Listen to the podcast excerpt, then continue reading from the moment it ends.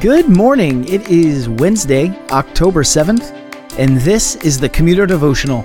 My name is Chuck, and I'm so glad that you have decided to join us today as we seek to engage our God in Scripture and prayer before the busyness of our day begins. If you've been enjoying this podcast, please consider doing us a favor and subscribing. Give us a five star review and leave us a nice comment on Apple Podcasts. This really helps boost the visibility of our podcast to help folks find our ministry easier. Well, let me read our passage for us today.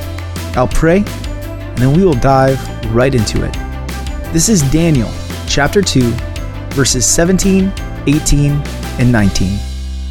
Then Daniel went to his house and made the matter known to Hananiah, Mishael, and Azariah, his companions and told them to seek mercy from the God of heaven concerning this mystery, so that Daniel and his companions might not be destroyed with the rest of the wise men of Babylon.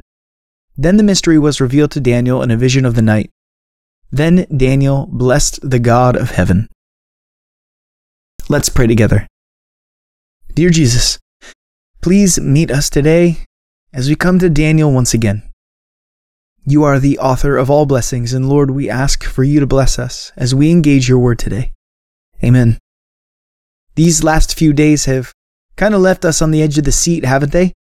On Monday, we saw the response of the ungodly wise men, and then yesterday, we saw the public response of Daniel, and today we see the private response to this wild scenario that Nebuchadnezzar has set up for his wise men.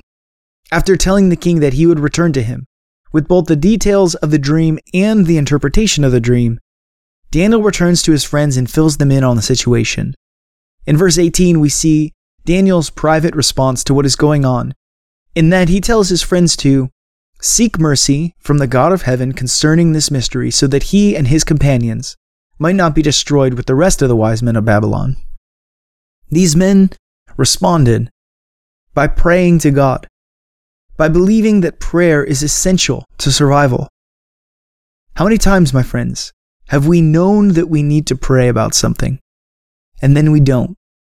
And maybe the scenario works out, and so the next time we find ourselves in a similar scenario, we skip prayer again, and again, and again, until prayer turns into something with little or no value for us. Daniel and his friends could have not prayed and even without praying, trusted that God was a good God who would have come through anyways. But they didn't. To them, prayer was essential. It was the way in which God was moved to act.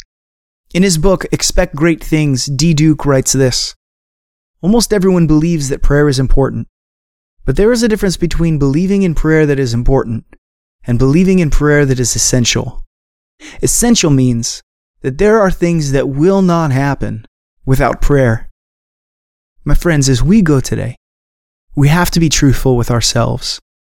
While we believe that our sanctification is driven by the Holy Spirit, there is an element of personal responsibility that goes along with it. Daniel goes immediately to God in prayer, and not just in prayer for the sake of saving himself from destruction, but he prays for also the wise men to be delivered. Daniel prays, and then what comes next is probably the most amazing part of this passage. You might say the next part is that God answered his prayer, but no. The next thing that happened is that Daniel went to sleep. He prayed, and then he rested knowing that his prayer would be answered. To those who went through 1 John with us, I'm sure that John would have looked back at Daniel as a great example of someone who understands prayer, and he would be right too just as we should also see Daniel as an example of someone to copy, sure, but also someone to convict us of where we fall short in this area of prayer. As we close today, I'll pray from Psalm 97. Let's pray together. Lord, you reign, and the whole earth rejoices, and so do we.